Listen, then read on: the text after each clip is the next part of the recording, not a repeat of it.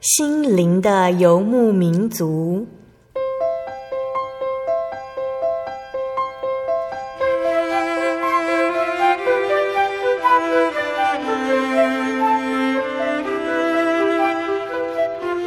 在这个谁都不管谁的后现代社会里，每个人的心灵都是游牧民族。成长的过程就是寻找的过程。每一颗漂泊的心灵，其实都在寻找生命的绿洲。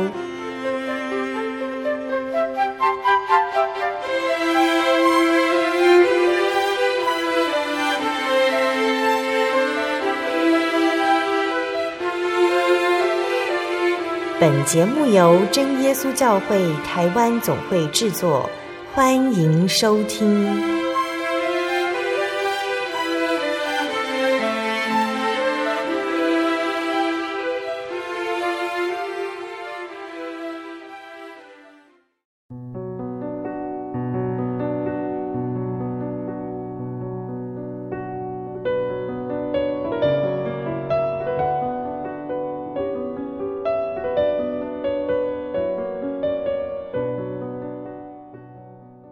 Hello，所有在空中的听众朋友们，大家平安，欢迎收听今天的心灵的游牧民族，我是贝贝。大家这个星期过得愉快吗？在节目要开始之前，贝贝想和听众朋友们分享一个圣经经节，是记载在圣经的罗马书四章十七到二十节。亚伯拉罕所信的是那叫死人复活、使无变为有的神，他在父面前做我们世人的父，如经上所记。我已经立你做多国的父。他在无可指望的时候，因信仍有指望，就得以做多国的父。正如先前所说，你的后裔将要如此。他将近百岁的时候，虽然想到自己的身体如同已死，撒拉的生育已经断绝，他的信心还是不软弱，并且仰望神的应许，总没有因不信心里起疑惑，反倒因信心里得坚固。将荣耀归给神。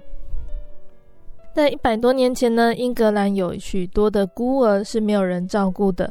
于是有一位名字叫做乔治·穆勒的男子，还有他的妻子，开始邀请孤儿呢到他们的家里居住。那不久之后呢，穆勒他已经拥有了五所孤儿院，照顾两千多名小孩。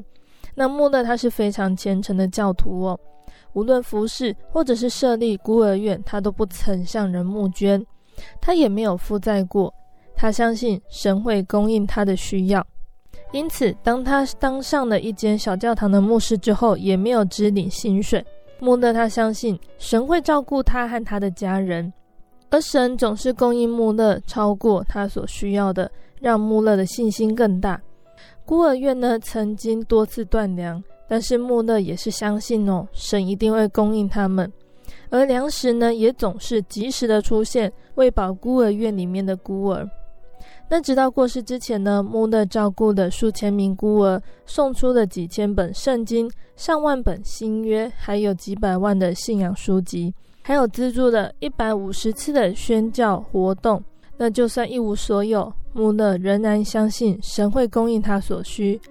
他和亚伯拉罕一样，就算看不到神出手帮助的迹象，仍然对神充满着指望。神既然照顾了乔治·穆勒还有孤儿，当然也会照顾我们。我们现在有什么需要呢？只要向神祷告，并且相信神会供应我们的需要，神他将用神奇的供应，让我们大吃一惊哦。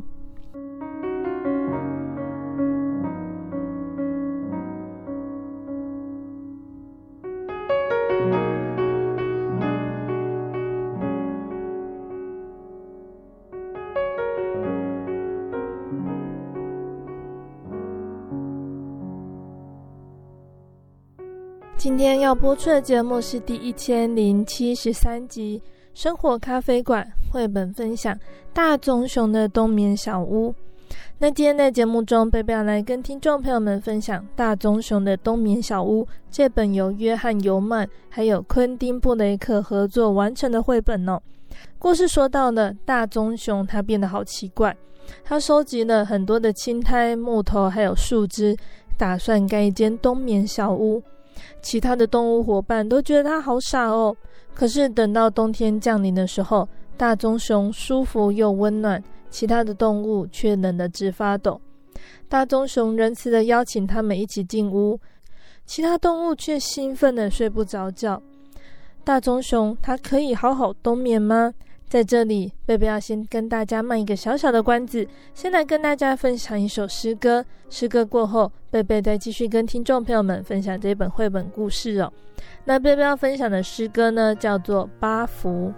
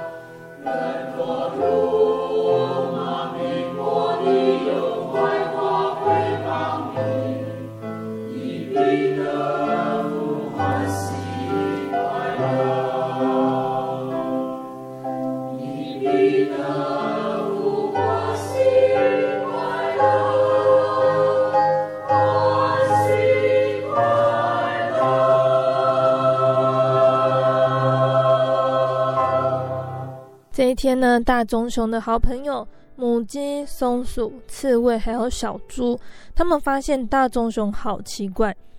在那天夏天刚结束，天气开始变冷了。他们发现大棕熊怪怪的，他们四只动物呢就躲在矮树丛后面偷看着大熊。隔着矮树丛，他们看见大熊跑进树林里面，抱了一大捆树枝还有木头回到他的家。然后他们也看到大棕熊从地上挖了一些柔软的青苔，整齐地堆在一起。他们好想知道接下来会发生什么事情，于是他们离开了矮树丛，全部走向前去。可是大棕熊并没有注意到他们，因为大棕熊正忙着拿起木头敲敲打打，一根一根地把木头钉进土里，然后把树枝编织穿插在大木头之间。其中的小猪，它不耐烦了，它大声地问大棕熊：“你到底在做什么？”大棕熊终于注意到他的朋友了。大棕熊说：“每年冬天呢，我冬眠的时候都冷得睡不着，只能躺着发抖。但是今年不一样的，今年冬天，大棕熊画了一张冬眠小屋的计划。他正在用又好又坚固的木头还有树枝盖一间冬眠小屋。”然后用青苔来阻挡寒风。大棕熊还对他的朋友说：“要是你们愿意帮忙，到时候也可以和我一起住。”其他动物听了都哈哈大笑，他们觉得大棕熊很傻。只是大棕熊完全不理他们了，开始用青苔来填补缝隙。日子过得很快，冬天来了，冷风呼呼的吹，可是大棕熊一点都不在乎。它窝在舒服的冬眠小屋里，躺在柔软的青苔床上。但是松鼠不开心，它冬天睡在高高的树上，风把松散细枝做成的窝吹得摇摇晃晃。也差点把可怜的松鼠从床上甩出去。大树底下的刺猬也不太开心。冬天了，它把自己缩成一颗球，窝在落叶中。虽然紧紧缩成球状，潮湿的树叶还是没有办法附着在它身上，因为都被强风吹走了。猪圈里的小猪同样不开心。冷风把干草吹光光，只留它在冰冷的石板地上不停地发抖。鸡舍的母鸡也是不开心，因为强风从鸡舍的缝隙吹进来，害它直打喷嚏。最后，这四只动物伙伴受不了了，他们垂头丧气地顶着风雨，走到大棕熊的冬眠小屋，请求大棕熊让他们进去。大棕熊非常的仁慈哦，他从舒服的青苔床上站起来，在墙上开了一个小洞，让他们钻进来。大棕熊甚至没有对他的朋友说：“我早就告诉你们了。”松鼠、小猪、刺猬还有母鸡，他们都很感谢大棕熊，一起帮助他把墙上的洞补好。补完以后，大棕熊分了一些青苔给他们当床，然后告诉他们：“我们好好的冬眠吧。”但是没想到，其他的动物觉得冬眠小屋里太温暖、太高兴了，结果他们睡不着。他们大叫：“我们要来开同乐会！”大棕熊试着告诉他们，冬眠小屋太小了，可是他的朋友不听。一开始，小猪就带着他们玩游戏，他们到处翻来翻去寻找蜂窝的时候，母鸡也带着他们开始唱歌。可怜的大棕熊很想睡觉，不过实在太吵了。接着，松鼠想跳舞，小猪太胖了，它一跳，墙壁就摇摇晃晃。母鸡一直从大棕熊的头上坐着往下滑，更糟糕的是，松鼠的尾巴不停搔着大棕熊的鼻子，刺猬也不断刺痛大棕熊的脚。冬眠小屋实在太小了，不能够开同乐会。这些游戏都玩完了之后，他的朋友还跟着可怜的大棕熊一起玩猫捉老鼠的游戏，从十月玩到十一月、十二月、一月和二月。事实上，他们一直玩到了三月才罢休哦。到了三月，三月已经是春天来了。松鼠、小猪、刺猬还有母鸡呢，它们全部都从冬眠小屋里探出头，看见屋外美丽的春天早晨。他们叫嚷着：“再见，大棕熊！谢谢你，我们明年冬天再来玩。”可是等到松鼠、小猪、刺猬还有母鸡他们一离开，大棕熊马上把他的冬眠小屋拆掉，抱着成堆的木头、树枝还有青苔，偷偷摸摸地走到树林的另一边。在那个所有的动物都找不到它的地方，大棕熊又把冬眠小屋盖起来，舒舒服服躺在柔软的青苔上。大棕熊说：“我需要补个眠。”他闭上眼睛，懒洋洋的。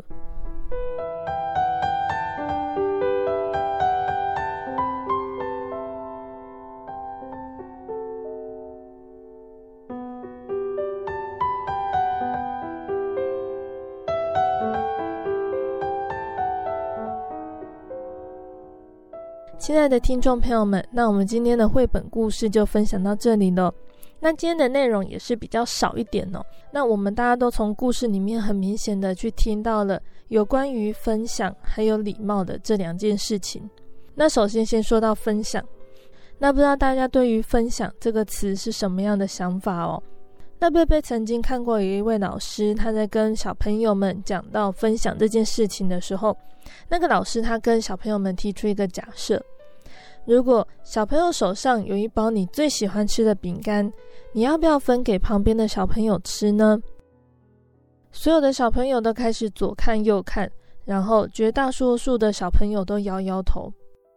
小朋友他们开始学习分享，会觉得很困难。那其实对于我们大人呢，也同样有这样的想法哦。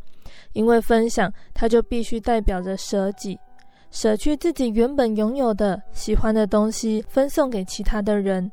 那如果分享的对象是他喜欢的人，或许还蛮容易的。但是如果分享的对象是我们讨厌的人，那恐怕就非常的困难了。故事中的大棕熊呢，他就辛苦的为自己建造了一间温暖舒适的冬眠小屋，不仅呢被其他的动物伙伴坐享其成，还因此呢清梦受扰，一整个冬天都不得安眠。但是大棕熊不但没有抱怨，默默忍受他们造成的种种混乱还有不便，还顺应了他的伙伴的要求，牺牲自己的睡眠，加入他的朋友欢乐的派对。而我们从大棕熊的态度，我们可以看到他的态度是非常善解人意的。大棕熊它成为连接动物伙伴之间的友谊中枢，在许多的处境，他看起来都是吃亏和付出的，有的时候还得忍气吞声。但是如果不是因为他愿意舍己，为朋友的益处设想，彼此之间的友谊呢，也许没有办法被建立还有坚固哦。那圣经上面有一句呢，跟这本绘本故事呢有一点关系的经节哟、哦，就是记载在哥林多前书的十章二十四节。这里说，无论何人不要求自己的益处，乃要求别人的益处。那这个经节就告诉我们，尽管对于我们来说，要为别人设想都是非常不容易的，但是我们仍然要靠着神。努力的让自己学习如何站在对方的立场，为对方设想。那我们看到了大棕熊，它的善解人意。那相同的，我们也看到了其他动物的自私，还有他们的不礼貌。那礼貌和尊敬，这都是需要发自内心的行为，否则给人的感觉出的虚伪，并不能达到什么样的效果。但是，什么样的人是让人尊敬的？还有怎么样的尊敬才是发自内心而不虚假？发自内心的尊重自然会表现在外在的礼貌上。如果我们面前的这个人是我们不能认同的，即使表面有笑意，恐怕也没有真诚度可言哦。那懂得对人有礼貌的基础是必须要架构在能敬畏神上哦。一个没有办法敬畏神的人是不可能对别人有真诚的礼貌。很多时候呢，我们自以为是敬畏神，是对人有礼貌的行为。仔细思考后，就会发现其实并不是那样。所以，对自己的重新省思、重新认识自己的信仰，对于真正敬畏神，以及对于兄弟姐妹的亲爱，再重新认识，让自己在信仰上再一次奠基哦。那其实这本绘本故事呢，也很明显的告诉我们什么叫做爱，就跟圣经一样。圣经的总归就是爱，教导我们要如何爱神，还有爱人。爱可以说是人生的意义，还有动力。有了爱，人生是彩色的。主耶稣告诉我们要背起自己的十字架来跟随他。十字架的道理就是爱的道理。通常要我们爱神并不困难，要爱那些爱我们的人也不是问题。但是要爱那些逼迫我们不爱我们的人却是不简单，因为这是我们的软弱。耶稣教导我们要爱我们的仇敌，不但如此，还要为那些逼迫我们的祷告。那这实在不是一般人能够做到的，但是耶稣做到了。我们立志跟从主，就必须要做到这样子。我们爱，因为神先爱我们。如果不是耶稣亲自道成肉身，为我们的罪流出他的宝血，今天没有一个人可以坦然见神。神为了爱我们，在我们都还是罪人的时候，差遣他的独生子来做挽回祭。因此，我们今天能够蒙神的拣选，是极大的恩典。我们本来应该灭亡，却摇身一变成为神的儿女，那这样的差别很大哦。耶稣爱我们，我们就更该以神的爱去爱更多需要的人。许多人以为爱仇敌就是只要能够忍气吞声。任由别人辱骂攻击，不还口也不还手，这算是修养很好了。虽然心里痛恨对方，也可以压抑住，不在敌人面前表现出来。但是却在背后说敌人的坏话，想让自己的压力疏解，顺便借由别人的力量来替自己争一口气。耶稣教导我们爱仇敌，并不是这样子，而是从心里面完全的去饶恕对方，慢慢的对他好，让对方能感受到我们的爱，进而化敌为友。那这是强调我们要发自内心积极的来饶恕仇敌，不只是消极的忍耐而已。如果能够真正的赦免、饶恕对方，这样才称得上是与主同背十字架的表现哦。那爱仇敌呢？除了加倍的爱他、为他祝福，那这样看起来好像已经完全了，但其实还不够，还要为他祷告。我们人带着肉体是软弱的，有的时候容易意气用事，有的时候容易发怒，有的时候容易轻视或者是敌视别人。那这些原因都有可能造成纷争的可能性哦，所以要为他人祷告，为仇敌祷告，其实也是为我们自己祷告，要彼此认罪，互相代求，才能够蒙神悦纳。不管仇敌有多么恶劣，我们不要有心怀不平的心态，免得产生恼怒、怨恨的思想。保罗告诉我们，不要自己伸冤，宁可让步，听凭主怒，因为圣经上记着。主说：“伸冤在我，我必报应。”新约的彼得，他也勉励我们：如果能够彼此相爱，为那逼迫我们的祝福，如此就能够承受福气，我们便可称得上是天父的儿女，将来可以承受永生的天国。在天国里面是没有恨这个字存在的。愿我们大家都能够靠着天父来彼此相爱。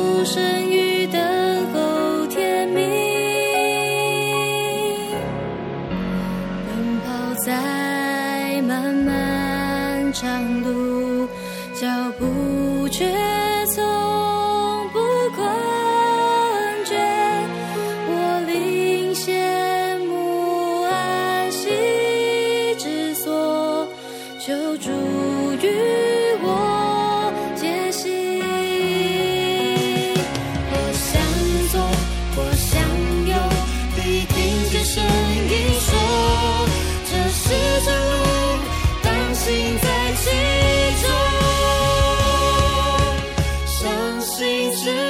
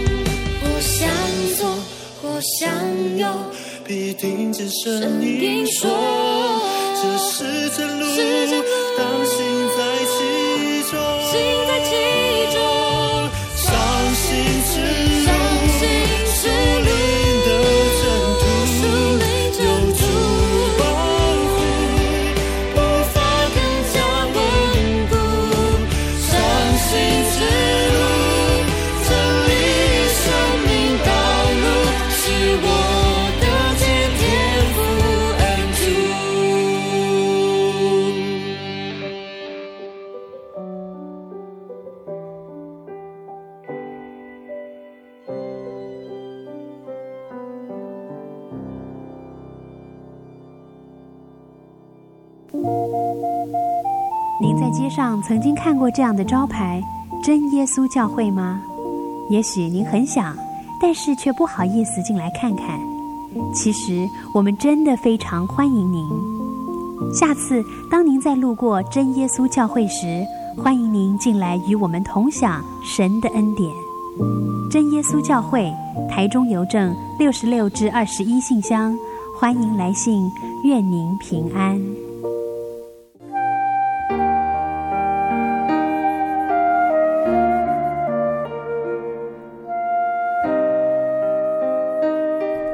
有一种平安，不属于这个世界；有一种宁静，比睡眠更甜美；有一种声音，要安慰您的心灵。如果你真的想探索、追寻一个不会改变的坐标，一种值得用生命去坚持的信仰，请与我们联络。真耶稣教会，台中邮政六十六支二十一号信箱，传真号码零四二四三六九六八。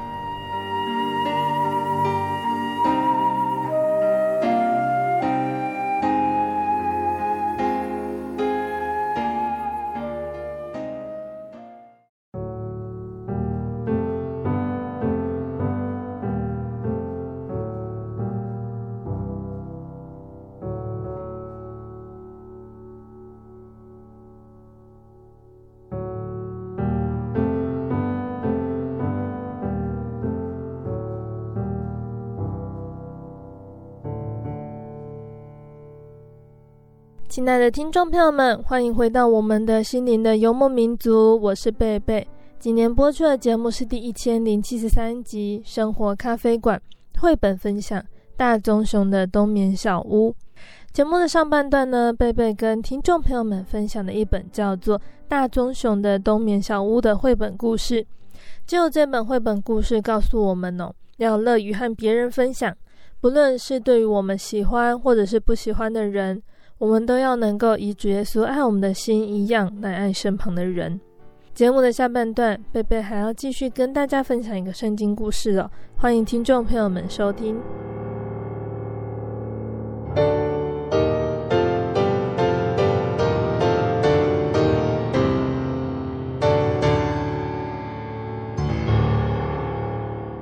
亲爱的听众朋友们，在下半段节目开始，贝贝要继续跟大家分享一段圣经故事。那我们已经从创世纪读到现在的四世纪了，但四世纪它描述的史实呢，都有它意义深刻的背景，是我们在阅读四世纪的时候都必须明白的。那听众朋友们，如果都有准时收听心灵的游牧民族节目的话，就会知道哦，四世纪它呈现出是一个很特定的史观，告诉我们。神他就是历史的主宰，神会对人类的作为必然会有所回应。当人他是遵行神的诫命，就能够得到神的祝福，而诅咒也必定会临到悖逆者的身上。那我们现在读到士师记，就会发现哦，士师记它呈现的就是一种循环。一刚开始，以色列人他们都会行耶和华眼中看为恶的事，然后神就把他们交在某某人的手中。接着，百姓在痛苦中呼求，最后神再兴起士师来拯救百姓。那特别要注意的是，以色列人他们的惩罚通常是从哪里来的呢？他们的惩罚都是一刚开始，以色列人他们没有遵照神的指示，把原来居住迦南地的居民驱逐殆尽，残留的移民就成为了他们生活中的枷锁。一方面引诱百姓离开神，一方面也成为神惩罚百姓的工具哦。其实从士师记中我们会发现，以色列人他们的工业还有科技其实并没有很发达。他们在缺乏先进技术的情况下，神兴起士师，士师仍然能够带领着缺乏良好工具的以色列百姓去战胜他们的敌人。那这也反映出神的大能，也是一再的提醒我们，神他真的就是历史的主宰。那这就是四世纪大概的背景哦。那我们继续要来讲到四世纪的故事了。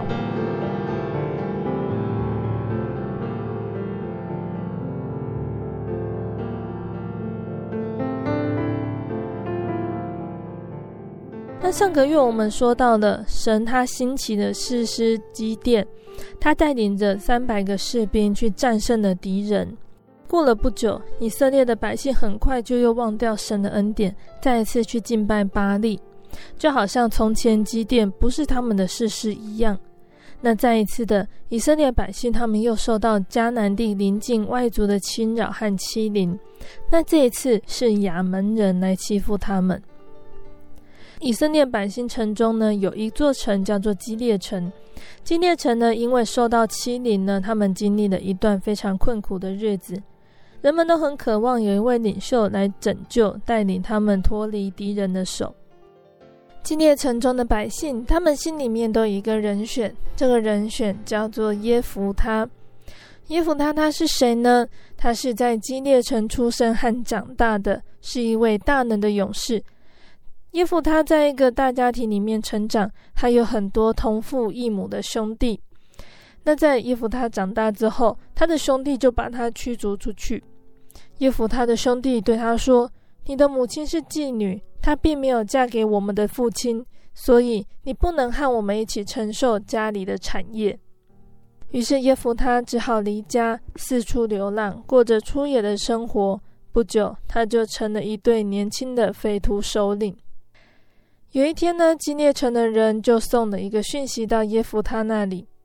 传信息的人就对耶弗他说：“回来吧，耶弗他，我们希望你率领我们和亚门人征战。”耶弗他回答他们说：“你们从前憎恨我，还赶我出来，现在有难了，你们为什么要我立刻回去呢？如果我回去，在征战之后，我就要做基列城的领袖。”基列城的人很高兴地接纳耶弗他的条件。那起初呢，耶弗他他先尝试说服亚门人来和他们和平共处，但是亚门人却拒绝了，并且聚集好军队准备作战。于是耶弗他也只好准备迎战。为了胜利，耶弗他向神许愿。耶弗他说：“神啊，如果你使我得胜，”我会将回家之后见到的第一样东西作为祭物奉献给神。耶弗他带着军队和亚门人作战，大获全胜。耶夫他拖着疲惫的身体，却怀着胜利的兴奋返回家中。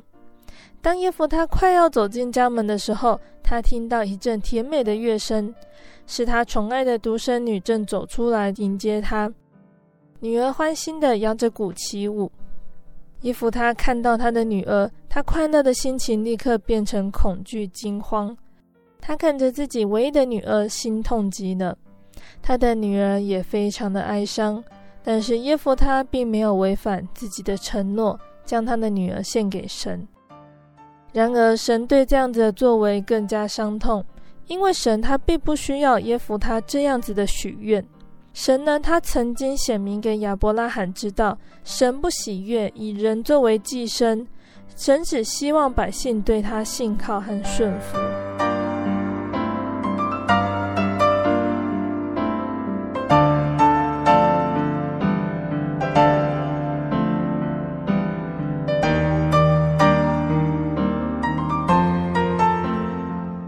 亚门人的攻击之后。耶弗他却和以法莲支派的人产生纠纷。以法莲人说：“为什么你不让我们加入你的军队去攻打亚门人呢？”耶弗他回答他们说：“亚门人攻击以色列人足足十八年了，你们有很多机会可以跟他们征战，为什么之前不征战呢？”愤怒的以法莲人恐吓耶弗他说：“我们要把你的房子烧掉。”耶弗他又迅速召集他的军队，抵抗那些正要横过约旦河来攻击他的以法莲人。耶弗他战胜了以法莲人，那些战败的以法莲人慌忙的又要渡河逃命。约旦河只有一个渡口，于是耶弗他派守卫在那里把守，拦截每一个想渡河逃走的以法莲人。但是要怎么样分辨哪些是敌人，哪些是同伴呢？在这一场不必要的惨烈战争中，双方的样子都很相似，因为他们都是以色列人。最后有一个人想出了办法来。大家都知道，以法连人他们并不能正确的发出“是”这个音，他们只会读成“西”的音，就像我们现在常听到的，有的人“四”和“十”这两个音并不能正确的发音一样。所以，每当有人来到渡口的时候，守卫就会叫渡河的人念“示波列”。示波列是河水泛滥的意思，但是这个和这场战争并没有关系。守卫只想知道字是否念得准确。那如果呢，有慌张的士兵把示波列念成西波列，守卫就会认出他是敌人。那如果准确念出示波列，守卫就会友善的让渡河的人过河。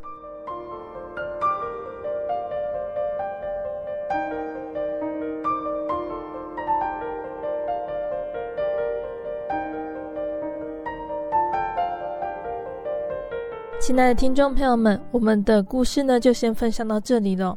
那今天我们读到的士师记十一章跟十二章耶弗他的故事。耶弗他他是谁呢？刚刚有说到他是大能的勇士，也是妓女的儿子。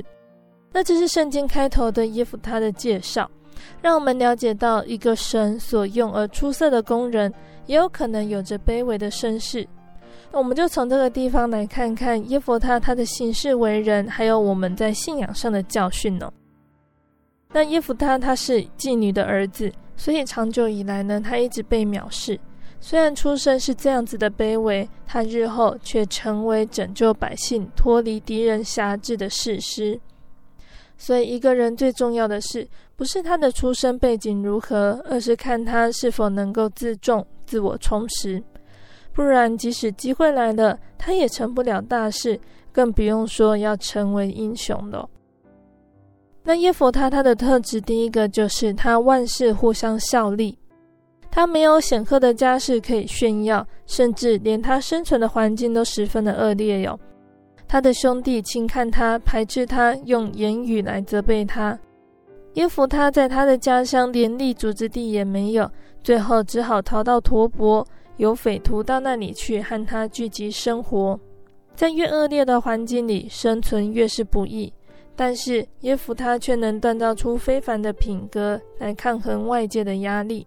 所以，当我们的生活环境充满着苦难，我们不要灰心丧志，我们要求主耶稣赐给我们力量，能够承受那些苦难，也让我们能够看清楚。那些只不过是神借以操练我们灵性，使我们更加长进、更完美的过程。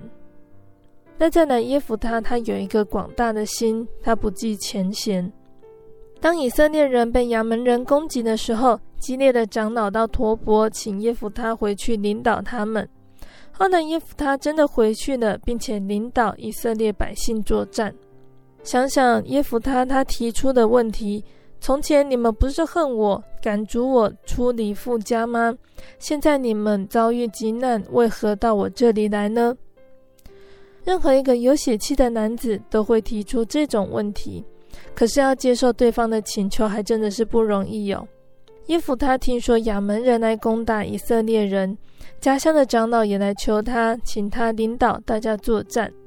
耶弗他奉献了一己的力量，不计较以前所受到的凌辱。那这就是他所留下来的典范哦。那就像圣经上面保罗他提醒我们的：你们既是神的选民、圣洁蒙爱的人，就要存着怜悯、恩慈。倘若这人与那人有嫌隙，总要彼此包容、彼此饶恕。主怎样饶恕了你们，你们也要怎样饶恕人。那再来，耶弗他有一个特点，就是他知道胜败在神的手中。耶弗他说：“愿审判人的耶和华在以色列人和亚扪中间判断是非。”他也祈祷许愿，求神让他胜利。这一切都表明他确信胜败是在乎于神哦。那耶夫他蒙神帮助，大大打败了亚门人，得胜凯旋而还，本来应该都是欢天喜地的。那为何耶夫他回到家中，见到他的女儿拿鼓跳舞出来迎接他的时候，却发出悲叹？那刚刚我们都有说到哦，原因就是因为耶夫他他许愿的，许愿是不能挽回。当初耶弗他他要出去和亚门人打仗的时候，他向神许愿，如果神将亚门人交在他手中，并且他能够平安回来，无论是谁，只要先从他的家门出来迎接，必定将那个人归给神，献为燔祭。没想到第一个出来迎接他的，竟然是他的独生女。耶弗他他想到了向神所许的愿望不能挽回。难怪他会痛苦地撕裂衣服。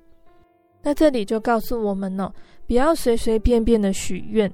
许愿本来就是一件非常严肃的事情，所以圣经告诉我们：你在神面前不可冒失开口，也不可心急发言。你向神许愿，偿还不可迟延，因为他不喜悦愚昧人。所以你许的愿应当偿还。你许愿不还，不如不许。不可使你的口使肉体犯罪，也不可在祭司面前说是错许的。为何使神因你的声音发怒，败坏你手所做的呢？既然呢，许愿是这么严谨的事情，我们就应该更保持谨慎的态度，而不是轻轻呼呼的开口。耶弗他许愿的时候，想必对于这个愿望的结局并没有细心的判断，所以他不曾考虑到第一个出来迎接的人可能会是他的女儿。那再来也表示耶弗他他缺乏纯正的属灵知识。我们说到许愿要慎重，但是神其实并没有禁止人许愿，而是告诉我们对于这件事情要有慎重的态度。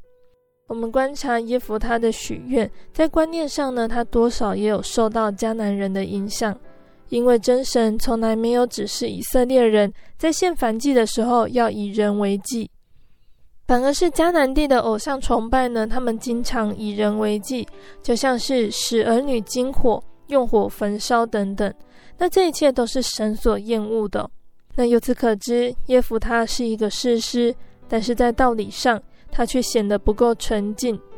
也许哦，以色列百姓由约书亚时代进入迦南地，到耶弗他的时候，已经经历了几百年。那这段漫长的日子，虽然以色列民享受了迦南地一切的富庶，却同时也熏染了迦南原住民的异教风俗。那这种生活上、宗教上的俗化，是在不知不觉进行的，完全不留痕迹。那这也告诉我们，我们信徒在世的生活，如果心中缺乏对真理的认知，就很容易随波逐流，失去了因为真理的维系而聚成的属天标准。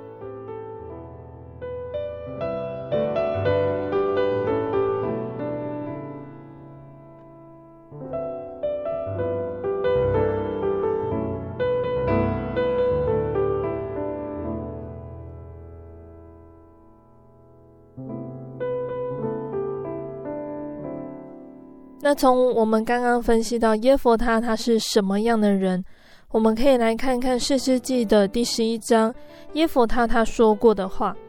我们刚说到了耶弗他他是一个传奇的人物，在混乱的士师时代是一个大能的勇士。他的父家是玛拿西后代的大族基列，不过由于耶弗他是私生子，所以被家族赶出去。那又由于亚扪人犯境，激烈的长老请耶弗他担任作战指挥官，他不计前嫌的回到基列，带领以色列人击败亚扪人。那耶弗他有一个著名的事件，就是我们刚刚分析到的许愿不慎，造成要献上宝贝的独生女，让战胜的欢乐变为愁苦。那另外一件大事就是和以法莲人的不和睦。马拉西支派和以法莲支派两族其实都是约瑟的后代，他们两个支派相争，最后以法莲人短扫了四万两千人。耶弗他他被记载在圣经的篇幅不多，只有两章。不过有一项特色，就是他的话特别多。从四世纪十一章耶弗他与基列长老的对话，还有和亚扪王的对话，可以看出来他说话条理分明，深思熟虑。而且他在做决定的时候，把神放在最重要的位置。而十二章耶弗他回答以法莲人的话，也是提及神的作为。只是他并没有像另外一位士师基甸有柔软的身段。那从我们刚刚分析的角度来看，耶弗他他不是一个莽撞的人。从耶弗他的事迹来看，我们可以晓得他有敬畏神的心，还有行为，但是却没有对神有更正确的认知。所以也期待我们对神有更深刻的认识，不要像耶弗他犯了令人懊悔不已的错误。那再来，我们要来看到的是士师记第十二章的地方。士师耶弗他领导基列人和亚门人征战，耶和华将亚门人交在耶弗他手中，因此基列人攻取了亚门人二十座城，并且制服了他们。然而以色列中的以法莲支派好功争荣，进来跑来问耶弗他为什么没有邀请以法莲人一同攻打亚门人。于是凯旋喜悦，却接踵变为支派之间仇恨的血腥杀戮。以法莲人他们是爱面子，又爱逞口舌之争。那这已经不是第一次了。第一次是在当时的一百多年前，士师基甸率领的三百个勇士击败米甸人之后，以法莲人也是跑来咒骂基甸。那那一次呢，基甸他婉言柔退了自以为是的以法莲人。但这一次，以法莲人遇上的却是不甘示弱的耶弗他，终至并发武力的冲突。以法莲人他们战败，要逃回河西属地；基列人把守约旦河渡口。那由于他们同样都是以色列人，外貌特征相似，基列人他们就命令渡河的人要来讲示波列。那以法莲人他们的发音都是念成西波列。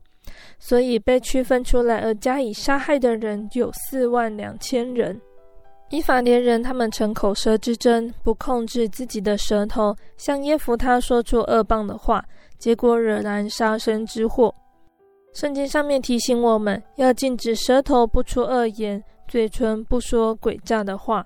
所以，我们平时也要注意自己的舌头，我们的言语，不要让人受伤，也不要让人跌倒。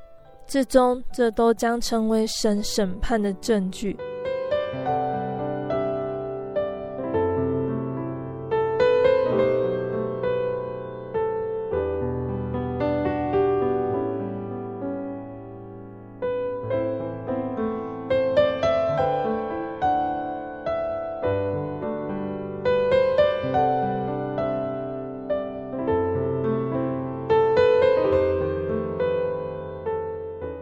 爱的听众朋友们，从上世纪到现在的四世纪，分享了好长的一段时间，历史呢被浓缩在这一个小时的广播节目里面。我们听着边叹息以色列人的行为，好像历史一再重演，以色列人却始终抓不到了解真神旨意的诀窍。我们看着以色列百姓在士师记中陷入受苦的循环。听众朋友们，我们比他们幸运的是，我们有主耶稣。我们可以随时的祷告来呼求神的帮助和安慰，就像以色列百姓在士师记中呢，他们可以呼求神来帮助带领他们。那下个月呢，贝贝再继续来和大家分享士师记中的其他的士师哦。那在节目的最后，贝贝要再跟听众朋友们分享一首好听的诗歌，这首诗歌叫做《耶稣恩友》。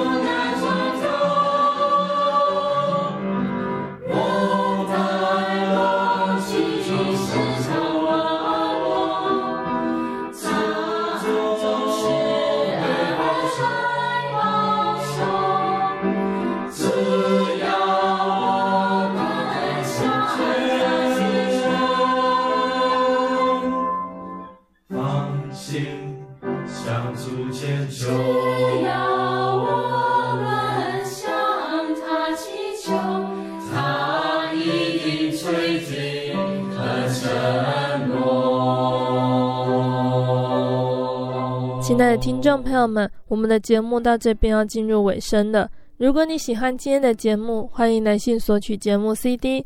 如果你在收听节目之后，想要更了解真耶稣教会和圣经道理，欢迎来信索取圣经函授课程。来信都请寄到台中邮政六十六至二十一号信箱，台中邮政六十六至二十一号信箱，或是传真零四二二四三六九六八。零四二二四三六九六八，听众朋友们也可以到你家附近的真耶稣教会认识耶稣，可以上网搜寻喜信网络家庭这个网站，查询家里附近的真耶稣教会的聚会时间地址，或者是智慧型手机下载我要去教会这个 APP，就可以找到邻近的真耶稣教会。诚挚的欢迎听众朋友们来到真耶稣教会参加聚会，一起共享主耶稣的恩典。谢谢你收听今天的节目，我是贝贝，我们下个星期再见喽。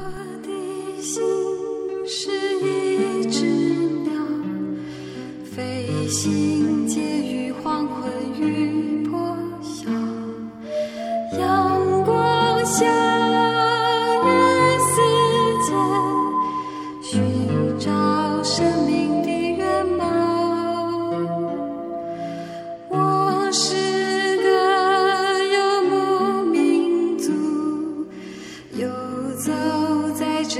乡的小路。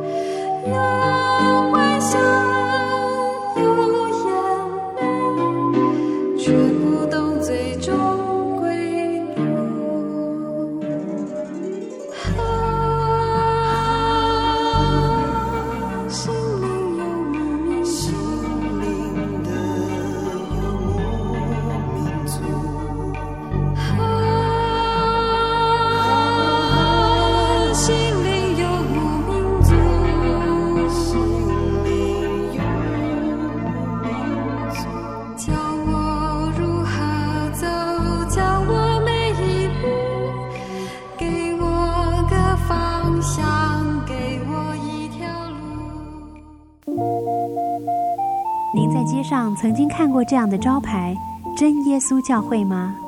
也许您很想，但是却不好意思进来看看。其实我们真的非常欢迎您。下次当您在路过真耶稣教会时，欢迎您进来与我们同享神的恩典。真耶稣教会台中邮政六十六至二十一信箱，欢迎来信，愿您平安。我对圣经的道理好有兴趣哦，可是又不知道怎么入门呢？你可以参加圣经函授课程啊！真的啊？那怎么报名？只要写下姓名、电话、地址，寄到台中邮政六十六至二十一号信箱，很快的，你就会收到第一课的课程了。赶快去寄吧！嗯，圣经函授课程能循序渐进的引导您更了解耶稣基督的福音，得到生命的滋润和来自信仰的力量。本课程完全免费，欢迎来信台中邮政六十六至二十一号信箱，请注明参加函授课程。愿神祝福您。